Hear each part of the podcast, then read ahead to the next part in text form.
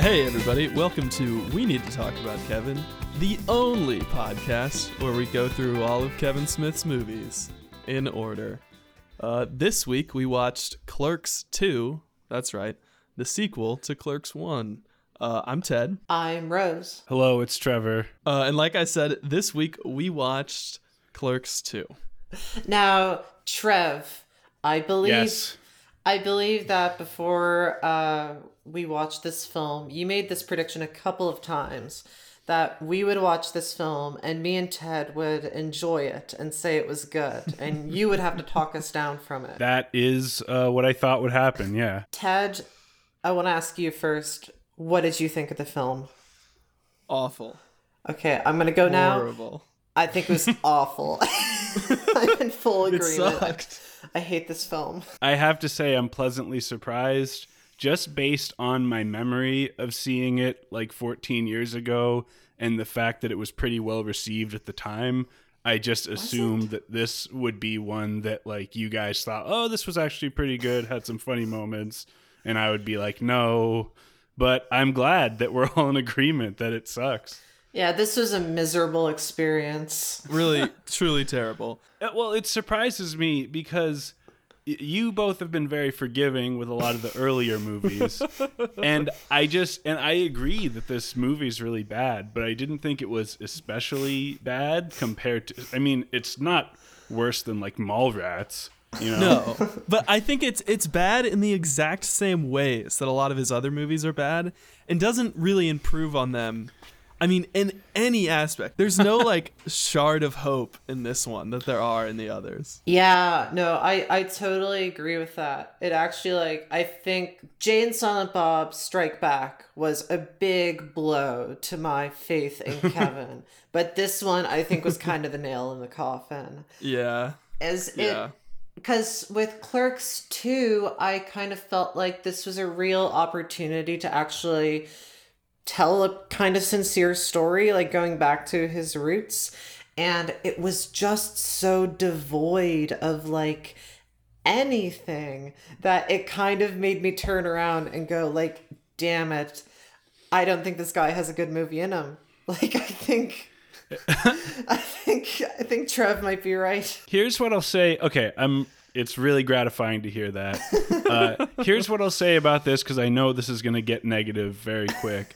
Comparing this to say Mallrats, I have to say, you know, does Clerks 2 have any good jokes in it? No, not really. No. But it seems like at this point in his career, Kevin had figured out how to um make something that has the correct like cadence of a comedy Where, whereas mallrats is just so dead and just devoid of any kind of mm-hmm. life and just really joyless to watch whereas this none of it is good or funny but i just didn't really hate watching it as much. It's it feel it feels a little bit more professionally done in that he like understands how to properly pace things and have the tone of something that feels like i'm watching a decent comedy even though really like none of the jokes by themselves are funny at all. And and it's it's bad in all of the typical ways but it just wasn't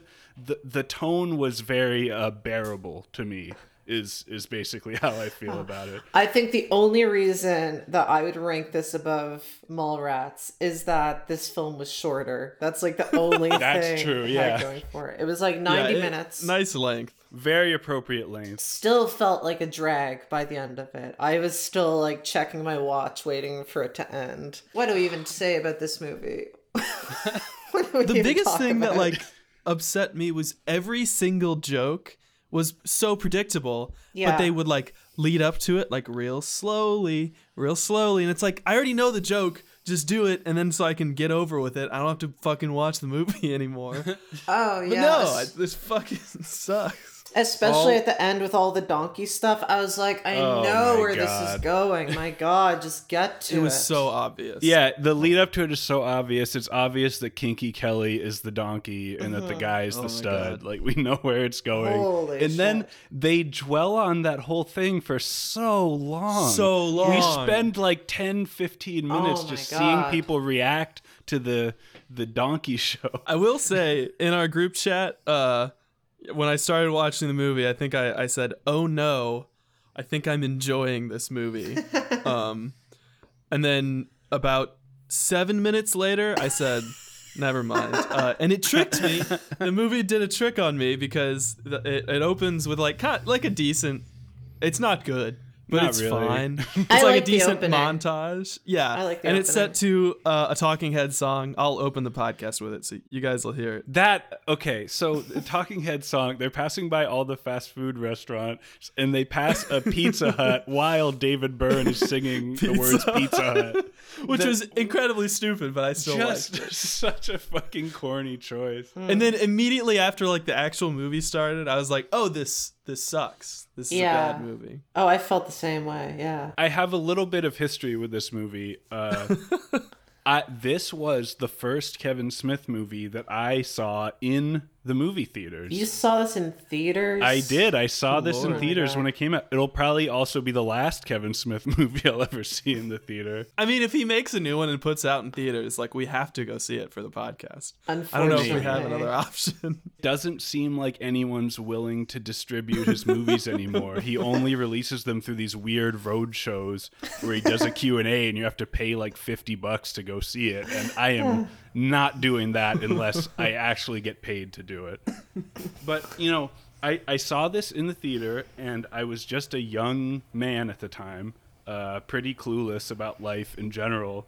But I remember watching this and I remember it dawning on me that, like, oh, this Kevin Smith guy is like an idiot and he doesn't understand how people talk.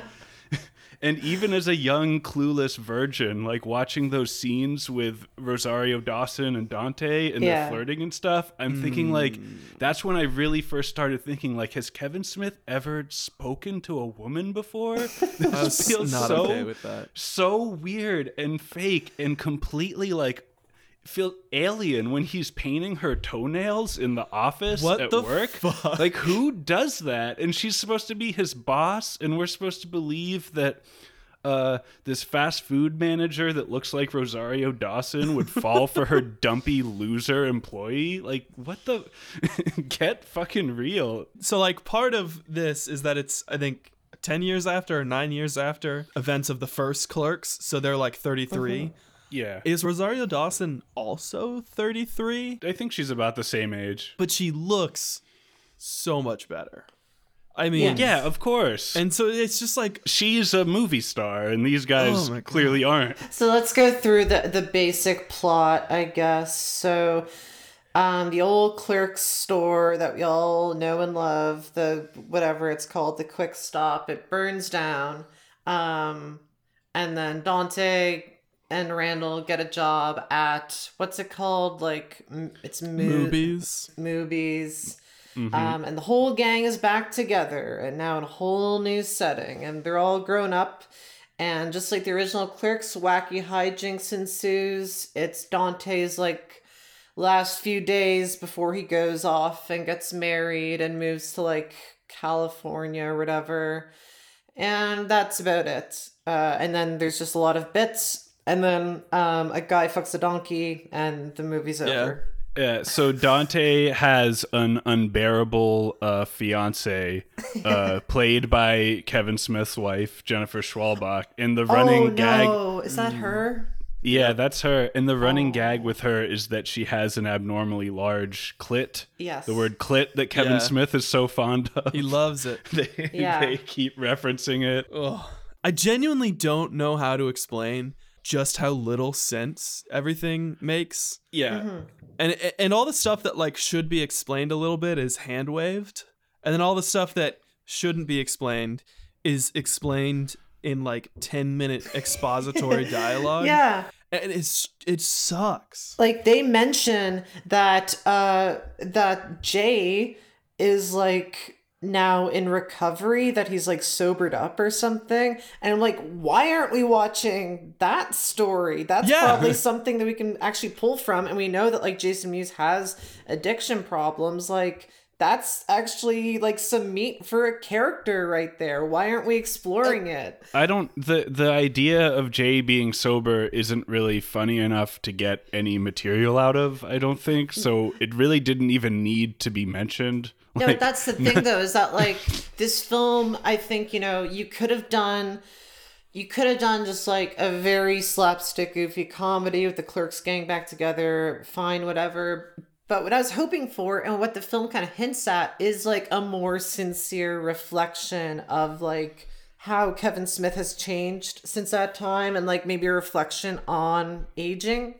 And there's little h- hints of that, but it's never explored. That's exactly what Kevin Smith thinks this is. Well, though. yeah, he I thinks mean, that's what it is, but it's it's not, and it feels so awkward. The whole thing, like i i i kept thinking while I was watching it, I'm like, I wish this guy was in like, uh, I wish he had like a really good collaborator or something, because what I was realizing with Kevin Smith's films in general, and I think why I have tried to give him the benefit of the doubt sometimes is that he often has good concepts and some pretty good characters but it's missing like it's it's missing the tightness. It's missing like um the effectiveness of a good filmmaker and a good writer. And this film in particular there is like potential there for a really good story Uh, and he can't pull it off and it i think Ro- that's what made me give up on him Rose, I think part of the struggle that you've been having with Kevin Smith is you keep trying to project these uh, concepts onto his work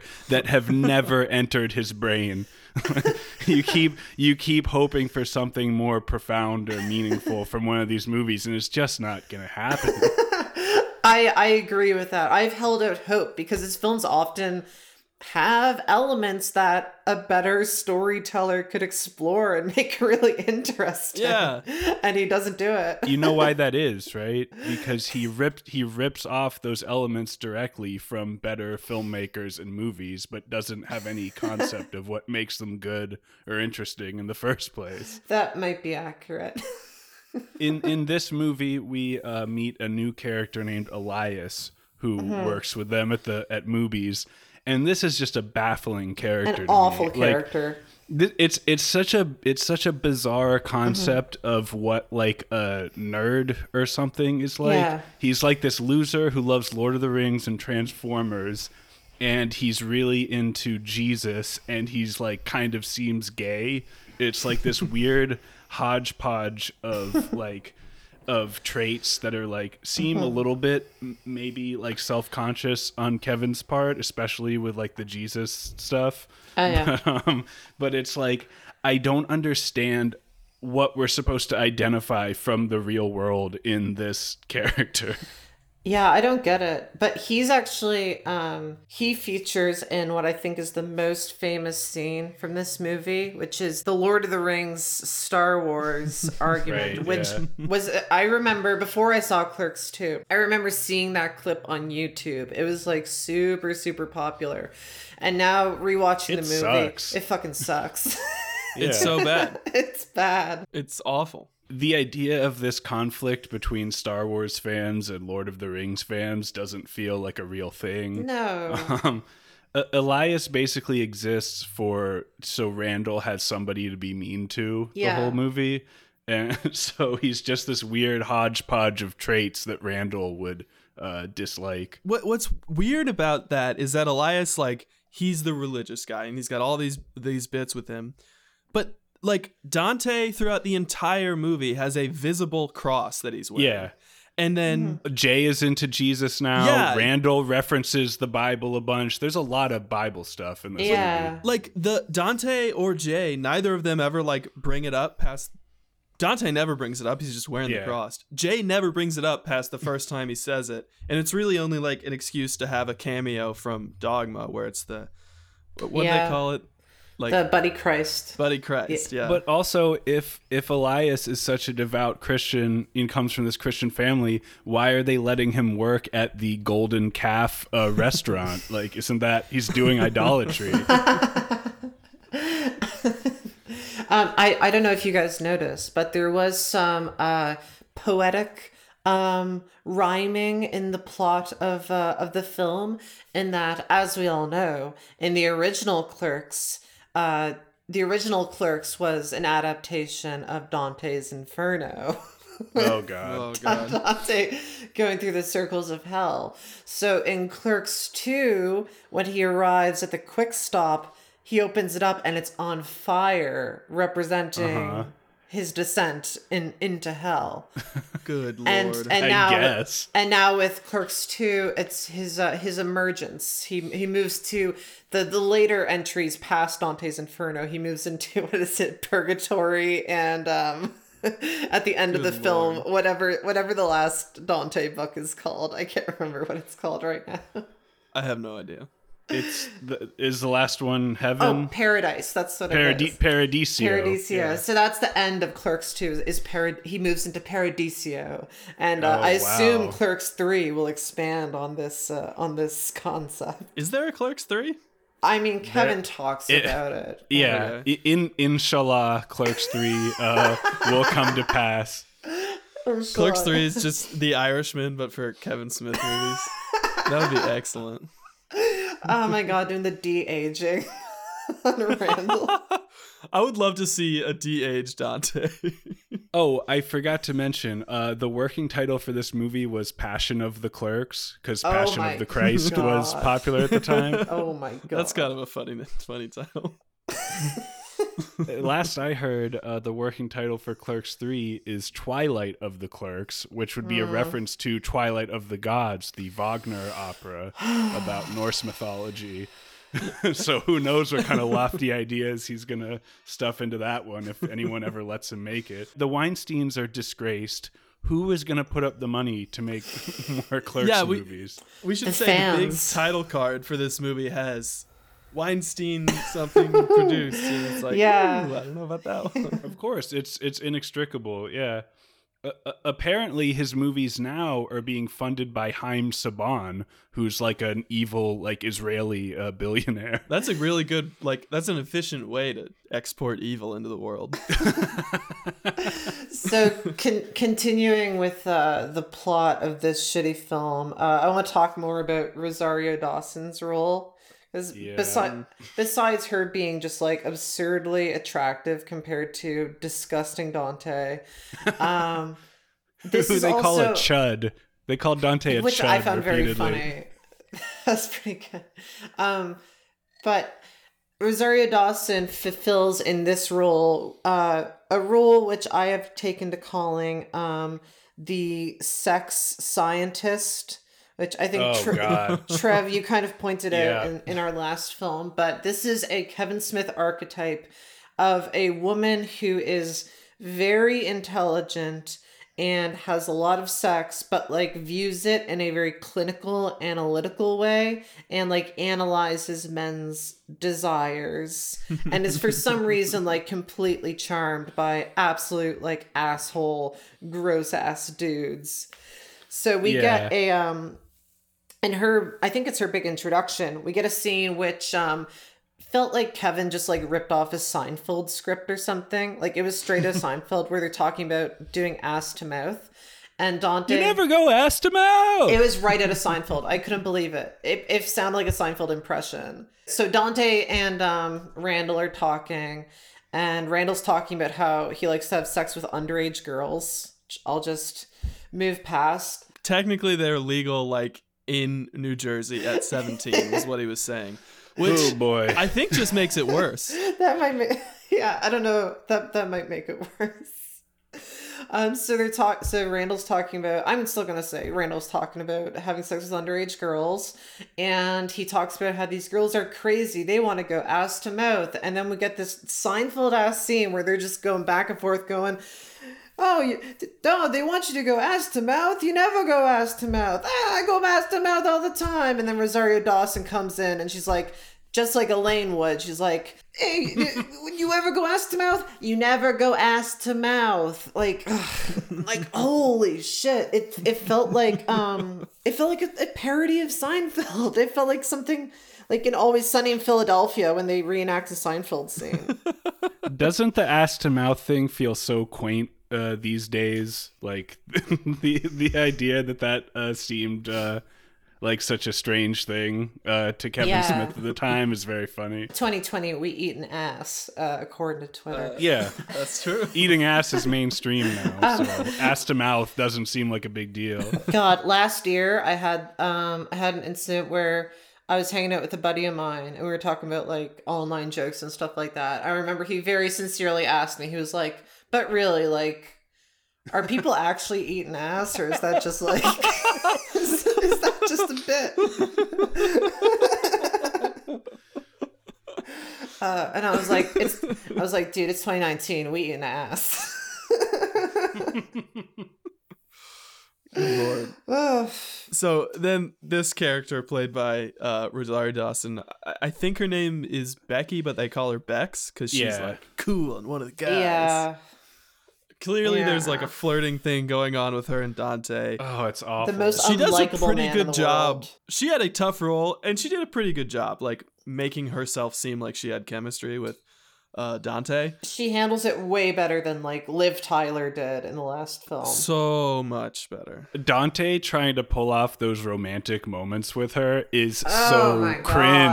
Cringe. oh, Like, ju- ju- Just, I mean, just seeing the Rosario close ups isolated and not seeing the rest of it, you might think, oh, she has chemistry with whoever else is in that scene. But then we go back to Dante oh. and he's like doing like romantic eyes at her and shit. And it's like, stop that. That's, It looks oh my like God. he's leering at her from across a classroom. Yeah, he looks like Every such a single creep. But then we cut back to Rosario and she's like smiling and it's like this is working for you. And the oh. and the fact that Dante is like into painting her nails and that she like comes to work and has her has him paint her nails in the office and it's like something that they both enjoy and it's like their dirty little secret that he's painting her oh. nails in the office. that made me What feel is that- so bad. What is that about, man? Like Well, well, I can offer some enlightenment because as a Kevin Smith scholar, I recognize the again the the the poetry of these films. If you remember Oh, in the opening of the original Clerks, um, Dante and his uh his girlfriend, I can't remember her name. Who cares? Doesn't matter. Veronica. It was Veronica. um, he's with Veronica and the quick stop or whatever, and they're behind the counter and she's painting her nails. That's how they that's how they hang out. Oh, right. Okay, she's painting her nails. I though. think so. He's not doing I, it. I would have to I'd have to double check uh, you know, But- the original text. Yeah, but all, but also, and they're also currently dating, and she isn't his boss. There's a lot about that that's different. that's That makes this whole thing make no sense. I was gonna say we can get into this later, but we can jump into this right now. This movie also It doesn't matter. Um, it, do- it doesn't matter who fucking cares. This movie is just like it's garbage. Um, so Oh, with, with the original Clerks, I remember like um, I enjoy a lot of that film, but part of what frustrated me was like that there is a very useless kind of Gen X rebellion to it. There's like no actual. Um, there's no class consciousness. There's no actual like boss that they're angry at or whatever.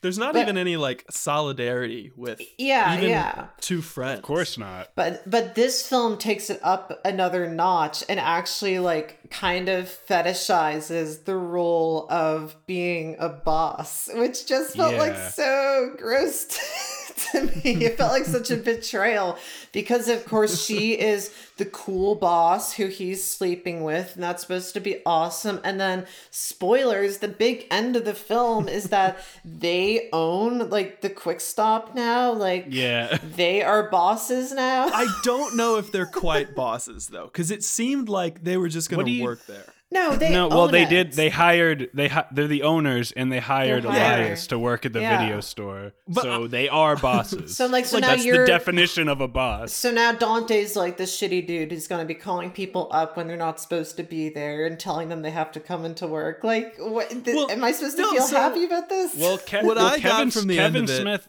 was Kevin that- Lo- okay, go ahead. what I got from the end of it was that because it ends with the song "Misery" or something, and it seems like it's like a the graduate ending. I mean, it's really badly done, so no, who fucking knows? No, you're you're reaching. It's a purely happy ending, dude. I I don't know, dude. It like fades back to black and white. I, I will admit, like. It can be interpreted different ways, uh, but not in like a like oh cool ambiguous way in a way that it sucks. But like I, I got the feeling that maybe they realized like oh shit our lives suck still, and I was like okay that's at least good. But I'm sorry, but you're just wrong on this, Ted. I want to I want to give you a little bit of insight into the way Kevin views this kind of work. He loves his old boss at the Quick Stop or whatever the real life version of the Quick Stop is, where he filmed. Good yeah, he had he had these bosses, the owners of the place, who were like an Indian couple, and they let him film his movie there. You know, Mm-hmm. and he'll and I've seen posts. Uh, I would have to look for it now, but he has a post with them and they're at the counter and he's like, These guys gave me my start in life. They gave me my first job. I worked there for six years and I filmed clerks. I'm so grateful for everything they've done for me. So K- Kevin doesn't have a problem with bosses. The way he sees it it. is that the owner e- e- the owner of the quick stop gave him his start and he owes them like everything. good lord, Ted, I kind of see where you were coming from because when I was watching the movie and it did the fade to black and white, um, my feeling was I was like, any director that really knows his material would know that fading back to this black and white is like very ominous. Yeah. That it doesn't feel good, but I really, really do not think that that is what is intended with that scene. It's it's precisely the opposite. Yeah, I think it's the opposite. When opposite. Because when the film starts being in color is when everything starts to go wrong. Mm, the yeah. fire burning down the quick Right. top, quick Yeah. stop turns the movie to color, and also the quick stop burning down like ruined Dante's life. Yeah. Now he has to go work this shittier job at a fast food place, Yeah. and then he finally gets his life back at the end when he and Randall. Uh, by the quick stop, and guess what? It goes back to black and white because he's happy again. Because working at the quick stop his whole life is what Yeah. he wanted. and and again like just another instance of just a tragic example of just like an artist not recognizing what works about their own uh about their own film but i remember watching clerks and part of what i really like about that movie is that very stilted minimalist black and white aesthetic and how like grim it makes the corner store feel and how like A complete accident, yeah it, uh, not no, not intentional at all. yeah, and with that like fade to black and white at the end of Clerks 2, I'm like, oh my god, it was it was just he doesn't even know what the black and white communicates. Like it's totally unconscious. He just lucked out. It's nostalgia. the It's first Clerks was black and white. Yeah. Black and white represents the past. The past is when we were happy. We want to go back to it. It sucks so bad. Also, speaking of Kevin Smith not understanding the reality of work and the labor struggle, uh, I a big thing that annoyed me at this film about this movie, especially now because I've worked in fast food, is like how like you can't when you work at a fast food restaurant, you don't have time to sit around in your fucking boss's office and paint her No. toenails. You have to work all the time. Yeah. You can't just disappear for two hours and go ride go karts and not immediately get fucking fired. It's the whole thing is so insane. Like they never had, you know, and it's one thing in clerks when they're basically fucking around and not having to do any work because like they're basically running the store and can mm-hmm. close it down when they want. So I'll kind of buy that, even though it's a little unrealistic. But if you're working at McDonald's or something, you have to be working nonstop. Yeah. If there are enough people on staff that you have time to sit around, they'll cut people and send them home. Yeah. Like it just doesn't happen. And then the when they come back from riding go-karts and Rosario's all pissed, like, where were you? Like, and they look like they're all crazy busy or whatever. There's like two people in line. That's not a rush at Yeah. all. Like they could easily handle they make it seem all urgent for a minute, but they just have to serve this one customer and then like they go back to doing nothing. And it's like this is so far removed from what the reality of working in food service is like. And Kevin has clearly never experienced it. the go kart bit happens because uh, Randall, like, he's upset or something. Who cares? He sucks. Um, and he really needs to clear his head. And so they're like, all right, we'll go do go karts, man. Like, you'll feel better after go karts, which, you know, true. But, and that's after that, that's like right at the halfway point of the movie. After that, the movie gets so bad. Yeah. Like- even worse. So like I kind of felt that, that was a good stopping point. So I like watched that, then I stopped watching and did some other stuff, and I came back and just had an awful time. Uh, the scene when they come back, uh, Randall just rips off a bunch of racial slurs that I Yeah. don't feel comfortable saying. um, not on mic. not on mic. I'll put that in afterwards. to put this in proper context, I think like we need to explain that the impetus for this scene is that Randall doesn't know that porch monkey is a racial slur Yeah. and he thinks that that's just a term for someone who's lazy. So he says it very loudly in front of a couple of black customers and they get all pissed off and everyone's yelling at him and then Randall responds completely incredulously by saying the n-word a bunch, A of, bunch of times, times. and then listing every racial slur for a black person that he knows Oh my in front of the black customers. And everybody keeps trying to get him to stop, Yeah, and he's like, "What? him to What?" shut up. He- Okay, see, see, this is the thing with this scene is I did remember this scene, and I remembered this one being like one of the funnier scenes in the movie. Um, Oh. and rewatching it.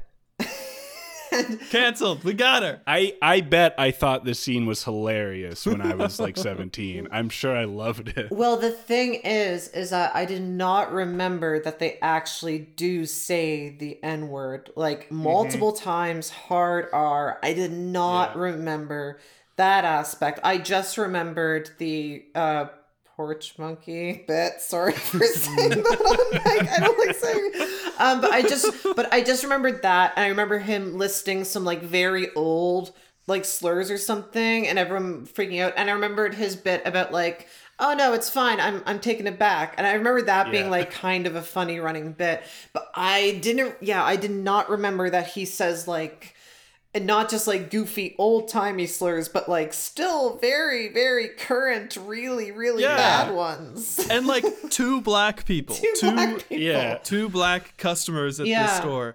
Which who was? Does anybody know what the woman actress's name was? I feel Oh, like I it's Wanda recognized- Sykes. Wanda Sykes, yeah. That- It was Wanda right. Sykes and Earthquake, the comedian. Wanda Sykes, who I keep on thinking about lately because there's that Marvel show coming out called WandaVision. And I, Oh. I don't know what it's about, but whenever I, someone starts talking about it, I just keep picturing like a Marvel show starring Wanda Sykes. That'd be good. I- That's more of like a Suicide Squad thing. I, Oh, I always just think of Wanda Sykes in Curb Your Enthusiasm. She's really good at that. That's where I know her from. The one where Larry yells at her and says she has a big ass and calls her big ass Wanda. Uh, oh, isn't it good to laugh? I love it. Yeah. I love a good comedy like Curb Your Enthusiasm. It's so, so insane that neither Randall nor Dante get fired uh, in that scene. And also, Rosario Dawson, Becky, I should call her Becky, I guess, is mad at them for like five seconds. And Yeah. in the very next scene, she goes right back to just pining for Dante. And it's like, that's so fucking unrealistic. Like, you just fucked up her whole day. You, you- like I don't know what world Kevin is living in where your your hot boss falls in love with you and doesn't stay mad at you for totally fucking up at your job. And- It just just doesn't happen. like leaving to do go karts. Yeah. And here's another pattern I've been recognizing in Kevin's films, especially with the women, is like using um um, I'm mainly thinking of using the women, but also using Hooper in Chasing Amy to say certain things that he knows that his male characters sh- Yeah. shouldn't say, or using them as a device to like wave away things that are very offensive. So, like getting Hooper to do his big speech. Um, but also, like I think the the sex scientist lady archetype that Kevin keeps pulling at, I think part of that is that if they are the ones that are like talking really explicitly about sex, then that makes it like more okay. And he doesn't really have to Yeah. think too much More about mature. yeah, and he doesn't have to think too much about like how women actually relate to sex if he writes it in this very analytical way. And with this scene, I was thinking like like Rosario Dawson uh like I'm not sure what her ethnicity is, but she's a woman of color. And I think part of her role in that scene is honestly to be kind of the uh I don't know if there's a literary term for this, but to be the person who like laughs it off. Who I Yeah. believe the the term is N-word card. think that's what people are calling it. She well, it's she's she's mad at Randall because it's inappropriate. Yeah, he's being but she's rude. not she's not offended because she knows that Randall isn't like malicious and he's just an idiot. Yeah. So like it makes it seem less bad that this woman of color is mad at him just as his boss cuz hey, what are you doing? There's customers. You can't say that. But it doesn't seem like she would be mad if it was like in private. Exactly. She's mad in a way which still lets him be kind of innocent and lovable.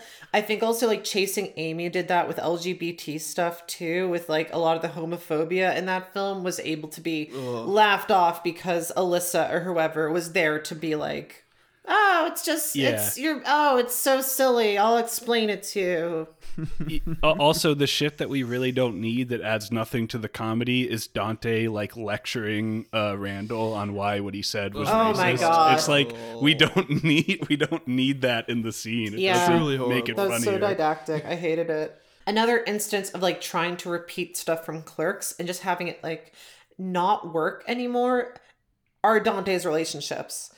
Um, because in the original Clerks, even though I had my criticisms with the relationships there, it does actually make sense why he is with both of those women because there's this idea that, you know, they were all kind of in high school together and it's a lot of people that are at different stages of their lives. So it kind of makes sense why Dante would have like a girlfriend like Veronica.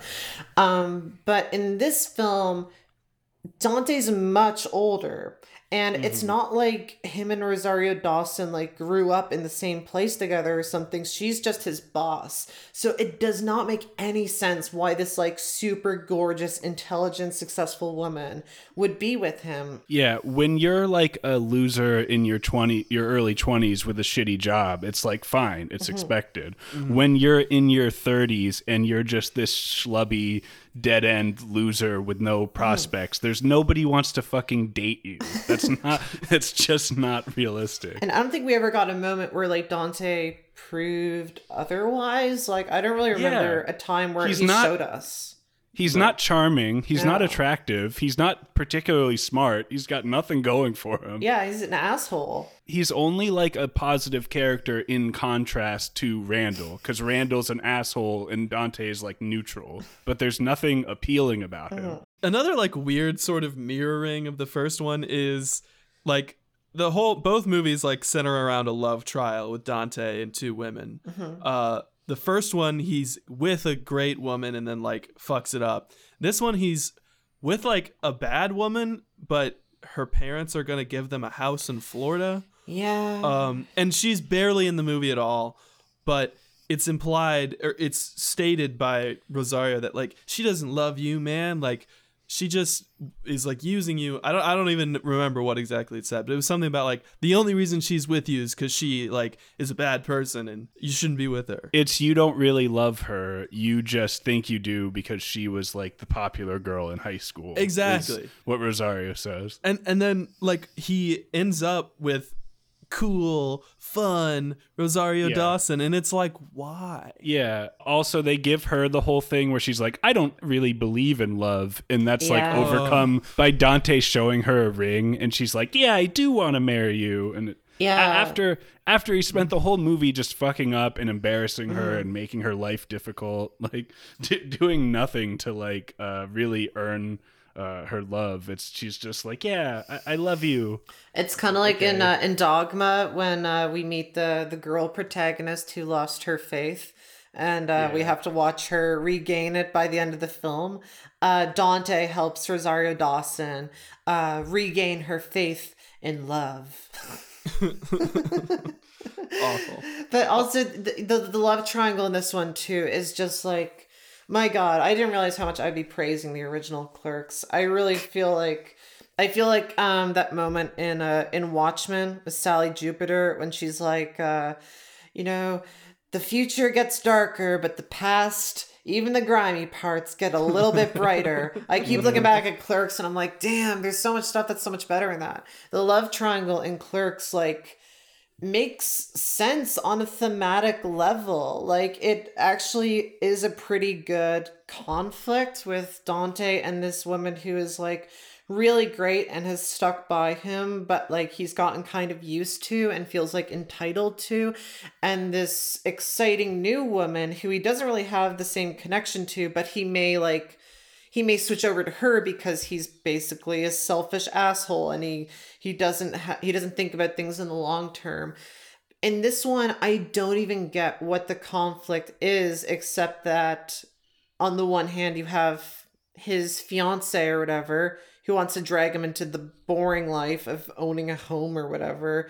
And then you have hot cool rosario dawson who wants to i don't know fuck around like I, I don't know what the two paths are But she's pregnant and Yeah. wants to keep the baby. The big So, Oh, twist like, yes, is sir. she's pregnant. it is revealed that she gets she's pregnant but that plot beat felt so insignificant i wasn't even thinking about it it doesn't really even come up. it doesn't so like It's just like, oh, proof that they had sex. so like how are these even that different of paths then if like on the one hand you have dante feeling like he should go move with this girl and get married because that's what you're supposed to do. And then on the other hand you have dante who may become a father because that's what you're supposed to do Dante is such an inert character who's so unwilling to like make a decision for himself. So like she has to be pregnant in order to force him to actually do the thing that he clearly wants to do. Like his fiance is clearly awful.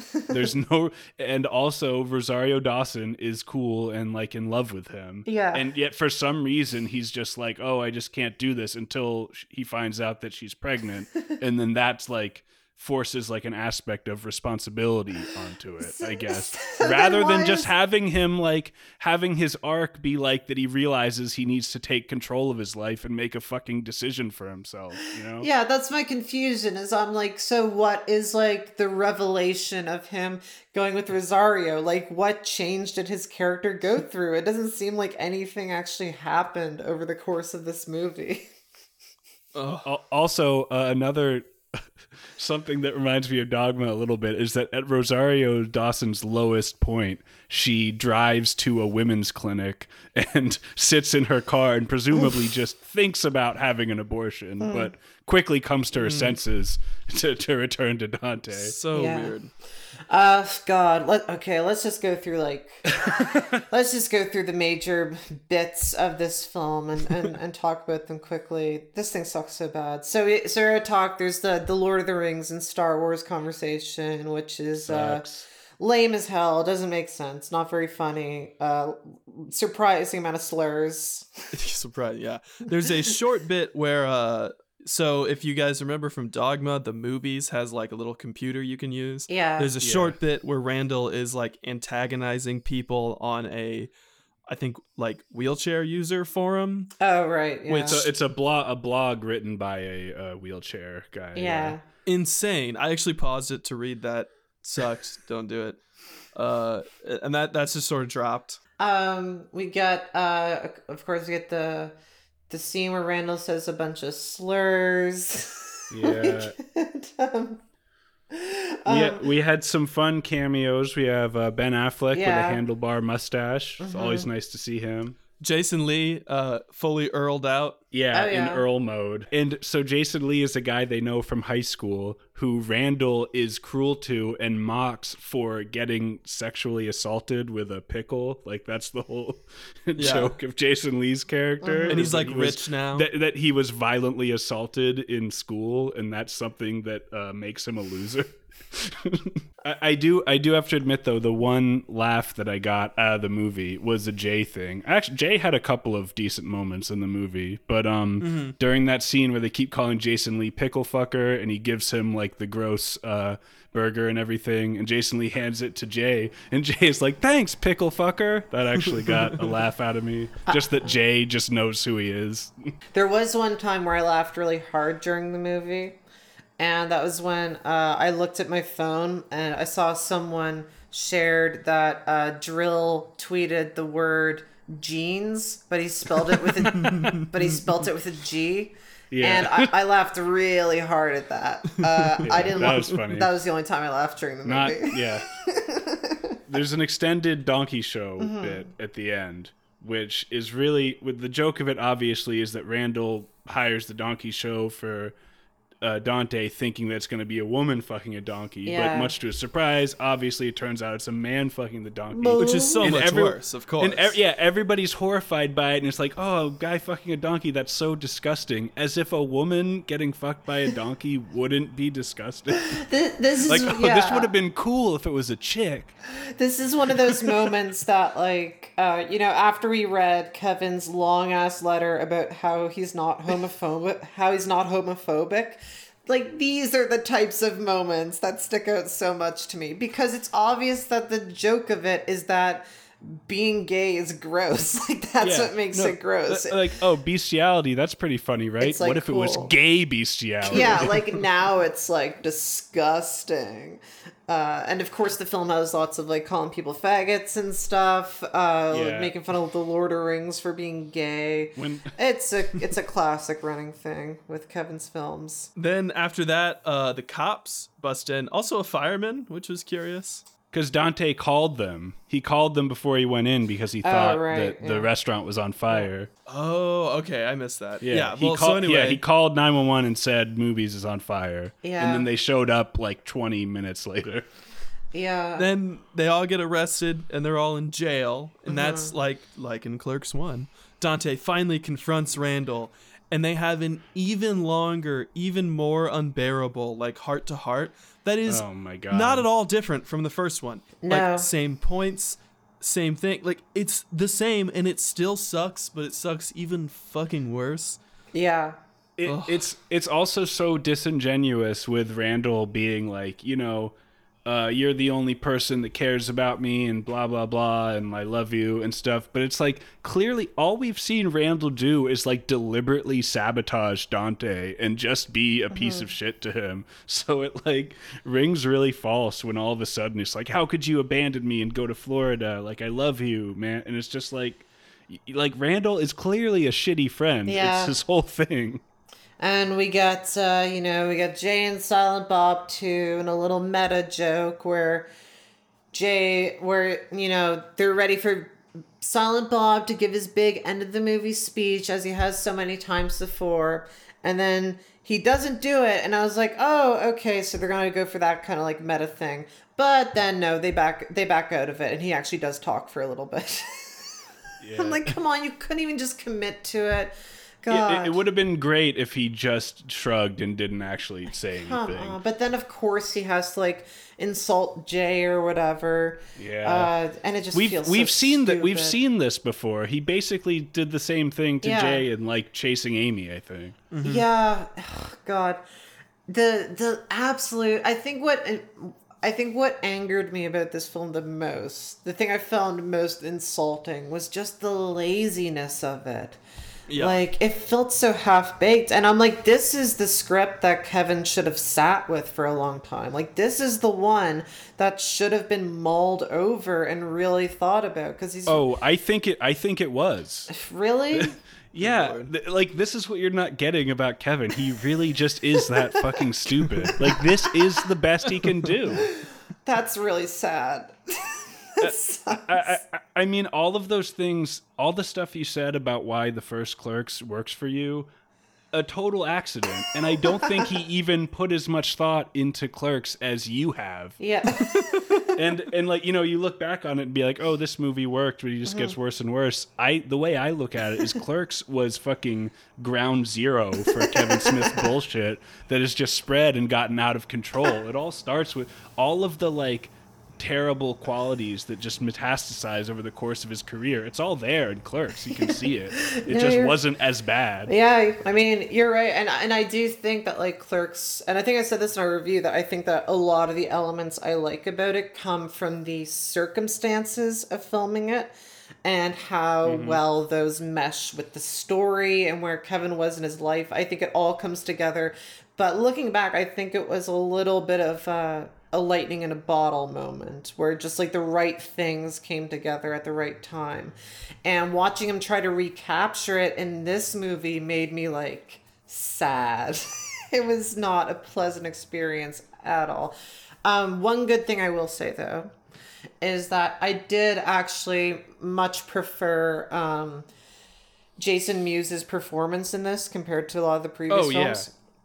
Because like uh, we were talking about in, in Jay and Silent Bob Strike Back, like he seemed so uncomfortable on screen. It felt so weird to watch him. Like I didn't enjoy it. In this one, it did feel like he was um um like He's he was back. doing, he's back and he felt very natural and with the sobriety thing, I don't I don't know, like I felt he kind of gave his character a little bit of weight that should have been explored but ultimately wasn't. But yeah, I thought he was good again and I was happy about that. Yeah, no, I really.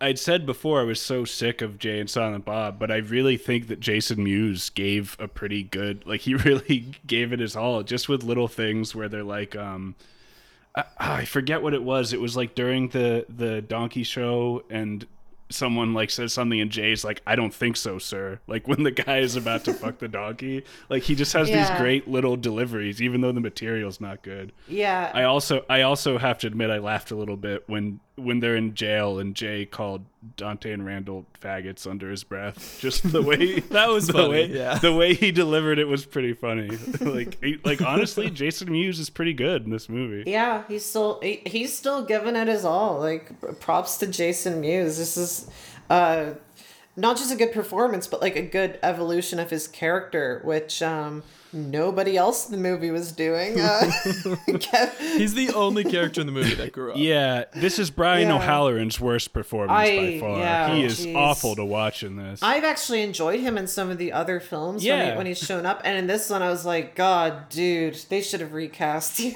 yeah, I thought I said before I thought he was funny in Mallrats. He really kind of made that stupid little part yeah, entertaining. yeah. I, I have to say though, the Jay and Silent Bob, the Buffalo Bill bit they do, which was already a dated reference by the time the first Clerks came out, is is really bad. not a, not a fan and it continues this pattern which uh I, I think maybe only i see but just of like kevin having these weird underlying things with trans people that like aren't explicit but are just like they kind of pop up in each of his films. These weird little things about gender and obsessions with genitalia and like what makes a person a man or a woman and doing the buffalo bill dance and having uh jay tuck his dick between his legs. I was like yeah you know this isn't explicitly like transphobic like the film is homophobic but god it just keeps on coming up in his movies these very weird little gender things Well, yeah, that's something with Jay and Silent, or sorry, with uh, Silence of the Lambs, where it's like Jay and Silence of the Lambs. Jay and Silent. That'd be a great In movie. silence of the lambs I mean, because some people have criticized the Buffalo Bill character Yeah. as being transphobic, right? But it's presented in a, a sort of a serious context. But then Kevin Smith sees that and is like, "Oh, that's funny. I want to like do that, but as a joke." It's just, yeah and then that's the whole joke. There's nothing to it. It's just Jay doing the thing from the movie, and that's supposed to be funny. and doing it twice like Yeah. yeah, I'm like, bring it, wasn't funny the first time. Like, why is it coming up again? I thought that last uh, Jay and Silent Bob moment would be like a callback to the first movie, like they would play the Berserker song. That's or what I was expecting. I wanted that so bad. But it's just a callback to the bad joke from earlier in the same the movie. film. It was it was like the uh, it was like the, the much superior version of Clerks, Clerks the animated series, when they had the flashback to earlier in the episode. Like that's what it felt like. Yeah, great song though. Goodbye Horses. That is love that that song. is a very good song. the music in this is pretty good. Mm-hmm. Definitely better than uh, Kevin Smith's usual uh, soundtrack choices. Just a completely nothing of a film. Um, I I do I do have to say again though. I was super disappointed we did not get a callback to Berserker. That was like the one thing I would have appreciated a callback to. Why did we not see Jay's cousin come back? Why why did we not hear Berserker at least one time? Come on. It's my favorite joke from the originals from the original movie. Also, our our running gag of being like phase one, phase two of the View Askew universe kind of falls apart at this point because there's really only a phase one and then there's Yeah. this movie, Well- and then they made the new Jay and Silent Bob movie just last year. So Yeah. like, it, it he doesn't. The View Askew universe is kind of dead. Like this is phase two in its entirety in this movie, basically. Well, I'm gonna Really say bad. that like uh, uh like like that image of of the crab getting its head cut off. I'm like, this kills the View Askew universe. This is this is like the end point of it. Now we are just. Uh, we are just in the soup of like Kevin Smith's late career sludge. it's all just a extended, terrible death dream of his career, and it just won't end. Because after this, like, I mean, I do kind of see Clerks 2 as the end, in a way, an end of an era because it kind of feels like he kind of gave up on the View Askew thing after this point. Because after this, we got like Zack and Miri and, and Cop Out and all that shit, where he really goes full out for the studio filmmaking. the thing is, uh, like Jay and Silent Bob Strike Back was kind of the end of the View Askew universe, and he attempted to do one different thing, which was Jersey Girl, and everyone hated that so much that he was immediately like, "I'm going back, Oh, back to the well. We're doing Clerks again." That might be right, yeah. And Clerks 2 could have been like. It could have been a lovely send off, and unfortunately, it couldn't have been. It could not have been. Maybe not under Kevin Smith, but unfortunately it wasn't. And uh, I think, I think that's all I have to say about this movie. This sucks. Oh, uh, I do feel we should mention uh, since. Uh, Dad, I don't know. If, you can keep you can keep this in if you want to. I don't know. um, uh, and I feel like we should mention since we have a, a bit of a connection to uh, uh, our sister podcast struggle session, uh, the anti Star Wars prequel propaganda present in this Oh, yeah. film. Disgusting. We're I you know I know we have a lot of fun on this podcast, but like let's get serious for a second. We have to stand against anti prequel propaganda. so do The not prequels watch are good, folks. I- if if if Kevin had really had any spine, he would have had Randall stand up for the prequels. No. but of course, Really? Oh my of God. course, he would So have easy. caved to the popular opinion of the time. That would have been actually that would have been an incredible scene if Randall was sticking up for like Phantom Menace. Now that, That would would have have been been a landmark in awful movies. Like a- an awful movie sticking up for what a lot of people thought was an awful movie. Yeah. Also, not. doesn't that make more sense? In, if if It you're doing a sequel to Clerks, instead of having the Lord of the Rings bullshit, why wouldn't they do an argument where like uh, Dante thinks the prequels are bad? Oh, God, but you're Randall right. defends them. Doesn't that fit much more in line with the original one where they're arguing about Star Wars? I. Trev, you're actually that's actually completely right. And uh, if, if maybe if Kevin was a better writer, he would have realized that. Yeah, Look, if, if the three of us uh, all got together to write a Clerks movie, we would probably be a lot better. But guess what? I'm not doing it. It's not going to happen. I'll write a Clerks Uh. movie, but it'll just be. No, I won't do it. Actually, Well, you can you have fun with that. I'm not helping. So it's it's always very funny to me the idea of like these nerd wars where uh, I didn't mean nerd wars as in Star Wars. I meant nerd wars. nerd as, wars. the, these nerd wars where they're arguing about Star Wars versus Lord of the Rings as if they're it's this like super niche thing, and I'm like, these are two of the biggest films of all time. like these are two After of the the, bl- these like- are all super popular. And When the there's Lord just of the Rings movies came out, nothing funny. Everybody about it. loved them. Everybody loved Yeah. those movies. Everyone loved Star Wars. Everyone loved Lord of the Rings. Like Well, this yeah, is not and- contentious. Well, yeah, well, it's sort of acknowledged, but also Randall is supposed to be like an iconoclast for thinking that they suck and that Star Wars is good, which is It is also an insanely insane popular. thing to think A- a- that a- it, a- it sucks, though. A real person's reaction to that would be like, "Yeah, I like Star Wars too. What are you talking about? They're both good." There's no tension between liking Star Wars and liking Lord of the Rings. Yeah. nonsense. The only rational reason that Randall could possibly have for disliking Lord of the Rings is that he, he's too afraid that it's gay. Yeah, yeah.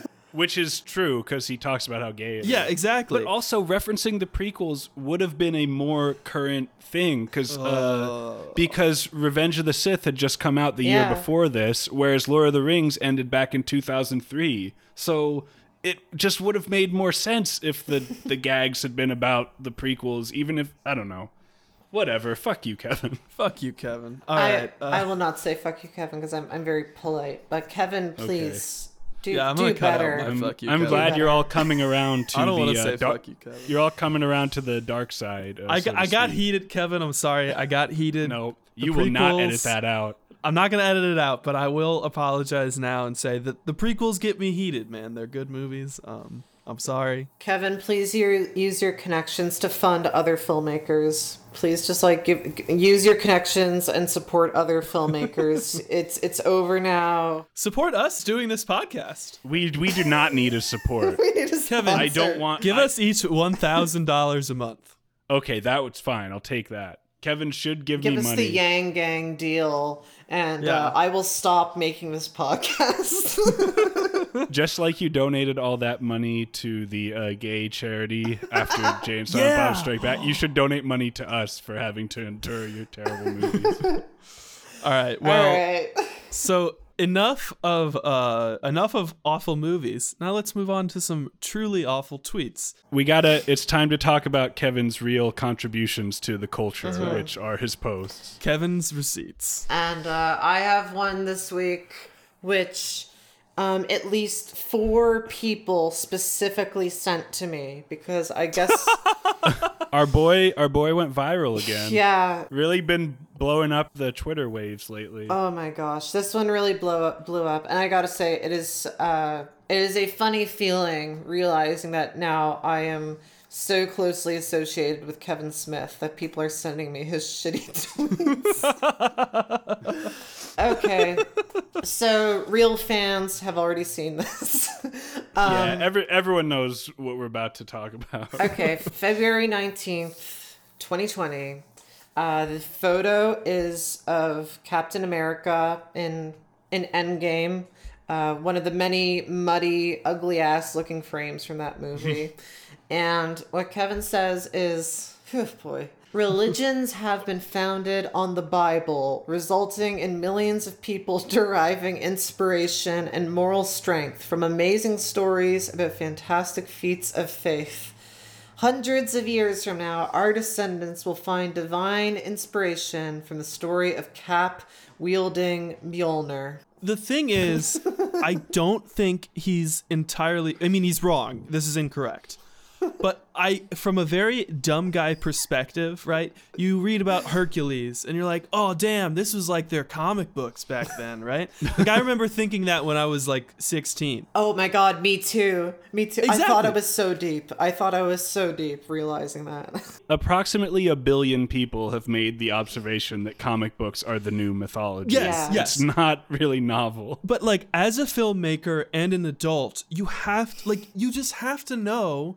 I can understand like a guy who watches goes to the movie like twice a year and watches football games. Whatever. You don't have to think anything about this. But Kevin loves movies and makes movies as his job. There's so much shit now and it's not going to matter. Like it, it is insane to me that an adult man could like actually have this thought and it makes me feel so much worse for being mean to him all the time. Uh, also, M- Mjolnir, worse. Mjolnir is already from mythology. It's yeah, That's- it's already that's taken. that's it's uh, like Thor is a mythological character who's being used in these comic books, and then Kevin's being like, "Wow, this is going to be like the mythology someday." It's already mythology. And Thor was originally just a ripoff of Superman, and that's who would be the mythology, because that's the original Yes. character that is like stands for it. Our friend Leslie Lee had a reaction to this post that I think was very apt. Oh, I he didn't said, see this. He said, Can't get mad at this take when every youth preacher for the past 40 years has been saying, Well, you know, guys, the Bible is where you find the first superhero stories. Take a look at David. I thought that that was such a funny observation about this because it made me realize Kevin Smith is absolutely the kind of guy Oh who, my as a kid, went Yeah. to church camp and got his mind blown by some youth pastor being like, You know, Jesus was like the original Spider Man. Oh my God. So I, I work at a church, and last year they had a day camp, and it was superhero themed, and the children's minister was dressed up like Thor. Not kidding. This was fucking like that's paganism. Yeah, that's that's that's he's a heathen. well, heathen. they're That's Methodists. idolatry. They can do whatever they oh, want. okay, sure. So But also the way he refers specifically to the Bible there, it's almost like Kevin doesn't know that other mythology existed because he's like, You know, in the old days they had the Bible, but now they have new uh, mythological heroes like Thor.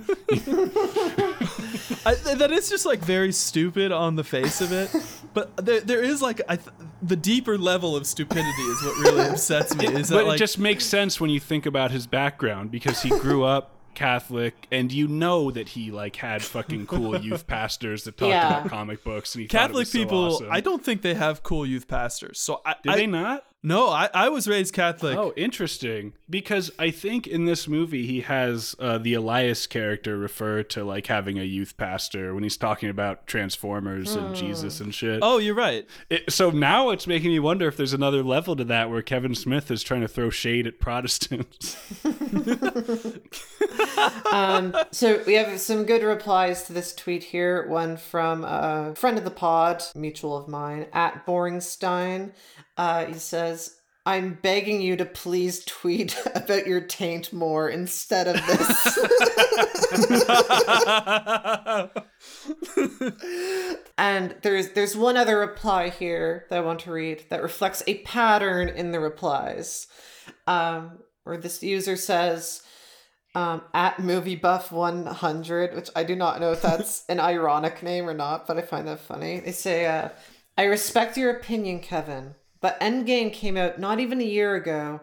Tbh there isn't that much buzz or talk about it to the extent of a nearly four years old batman v superman film Oh, just man. something to think about and there are so many replies in here that are like hashtag release the snyder cut Why do these people have to embarrass me? I can't tell if that's a shit post or not. Like to me, it reads like a shit post, but I'm so irony poisoned that like, I've I've seen so many of these people and they're dead serious. It's weird. I have to say this. The uh there are a lot of like weird like DC stand people on Twitter and they have a lot of the same weird qualities as like the MCU stand Twitter people.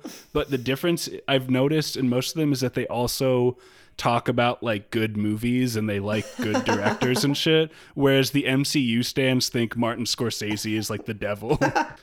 So I have to say, the DC Snyder Cut weirdos, they're weird, but they're still cooler than MCU people. I can't disagree. um, okay. As we saw in this movie uh, and some of his other movies, Kevin really loves the word clit. And that was something that I was thinking about. So I just did a casual search through his tweets. For the obviously he has the famous clit brown taint area tweet The famous one. But I, I just searched for the word clit in his tweets and I found some very That's bizarre what results. Okay. yeah. now that makes sense. Friends of ours will have already seen it because I retweeted a bunch of them. but um, he's got ones. This goes back to 2009 where he was really posting cl- about clits a lot. Uh, somebody he's responding to someone who asked him how's big how big's your penis he says not big at all more of a clit when not turgid but it goes 0 to 60 when engorged appearing average then this this one is truly bizarre and it really makes me wonder about him because I don't know what he's talking about. This he tweeted this on Christmas morning 2009. To the clit curious jailbait, listen kid, you're way behind. Your friends do it, they just don't tell you. Make it a Christmas to remember. What the what the fuck is Kevin talking about? he talking to? Chi- I think he's talking to children. It sounds like he's talking to children. he says jailbait Don't and then call he them says jail- kid. jailbait. Call them children. He tweeted this on Christmas morning when he was presumably celebrating with his wife and his 10 year old daughter. Did he tell this to his daughter and think, "Oh, I, don't- should tell I this don't to the world"? I really hope he doesn't call his own daughter clit curious jailbait. Oh my god. Put it past him. Responding to another t- tweet that says, I would totes go lesbonic for your wife, he says, I do. My dick's more like an enlarged clit than a cock. That's why she digs me. Ugh, um, Jesus Christ. This is another inscrutable one that I don't know what he's saying. Filthy mouth on paper first, then back of neck, shoulders, nipples, top of ass, ring piece, taint, gentle flip, mound, lips, hood, and clit. Is this poetry? what is he? What is he talking about? He's just horny online and like of all of all. So the the it's so gross. the daughter the the children one not okay. yeah, Just being horny online. That's like one of his most. I can't think of the word. I don't have a problem with him being horny online. It's not so much these horny. On, I do have a problem with I him have a being horny online because it's disgusting. But what's really baffling about it is they post this fucking gibberish. It's just raunchy nonsense. And what's the paper thing? I don't know. I'm trying to figure that out. I think what he means is that he's writing. He's got a filthy mouth on paper because he writes dirty comedy. Uh, but then Oh, he goes from writing dirty comedy to putting his filthy mouth Jesus on all of these lady parts. I- I'm not sure if I'm reading that right. That's the best I can No, do. I, I think I think that's right. I'm disgusted. Non-tactile hand job equals air handy. Shitters get kablocked. Lovers get air handies. Virtual cock slash clit strokes from me to you. Hashtag air handy. This feels like a bot. This feels like randomly I know, generated. It doesn't feel like a real person. Can we start calling our large and dedicated fan base air handies? No, we cannot. no, we call them pigs. And of course, That's right. finally, responding to someone trolling him saying, You had sex in your fucking dreams, fat lad. And he says, Even as a fatty, I've had lots of sex because I'm an insatiable clit licker. Jesus Christ. So gross. And then after that, it's just a bunch of him referencing his own famous tweet because it'd become infamous by then. So whatever. he also has a few where he's defending his wife because she plays the lady in this movie with the oversized clit. So he has multiple tweets where he insists that his wife has a normal clit in real life. Hell yeah, dude. Oh God, boy, oh boy. I, I, I, I just have to get this out there. I just want to say that you know, today I could have done so many other things besides watching Kevin Smith's Clerks two. You brought this all on yourself. Before, I really needed to bring this up because it was such a contrast.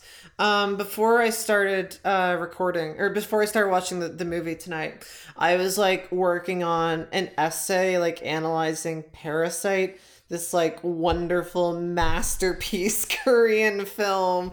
And uh, I had to move to watching Clerks 2. And not only that, but partway through it, like, one of my crushes like texted me being like mm. hey do you want a skype call right now? And i had to be like and i had to be like no i'm sorry. I'm watching clerks 2 for my stupid fucking podcast. About kevin That is Smith." the funniest thing I have ever heard.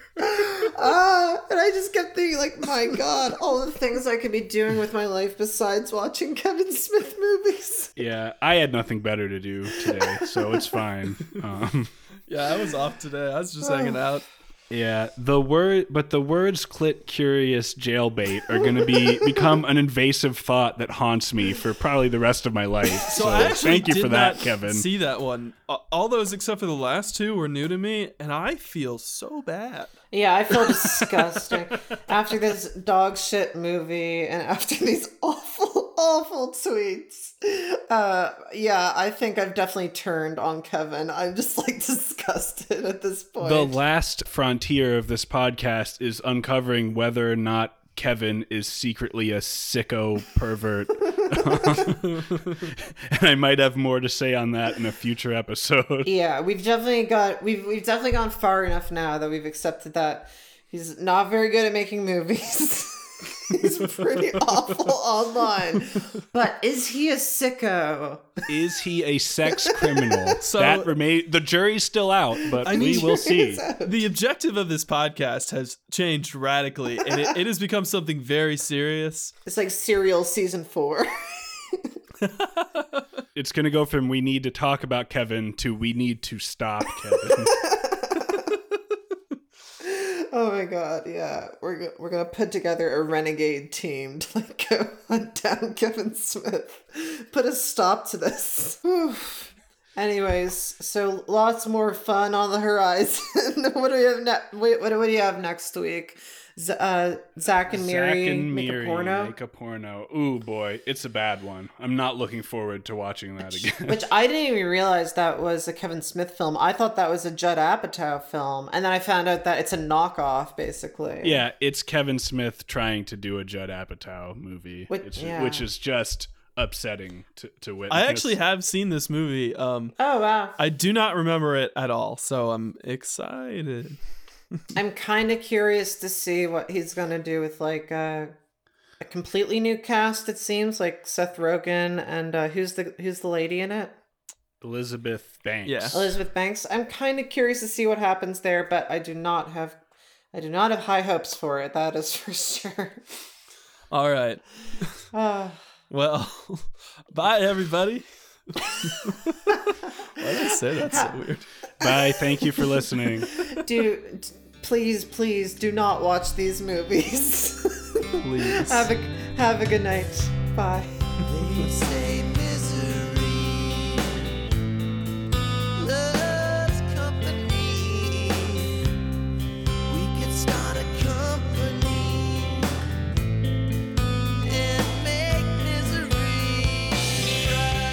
Before we get into Kevin's receipts, I gotta go pee real quick. Okay. I'll be right back. Leaving that in, everybody.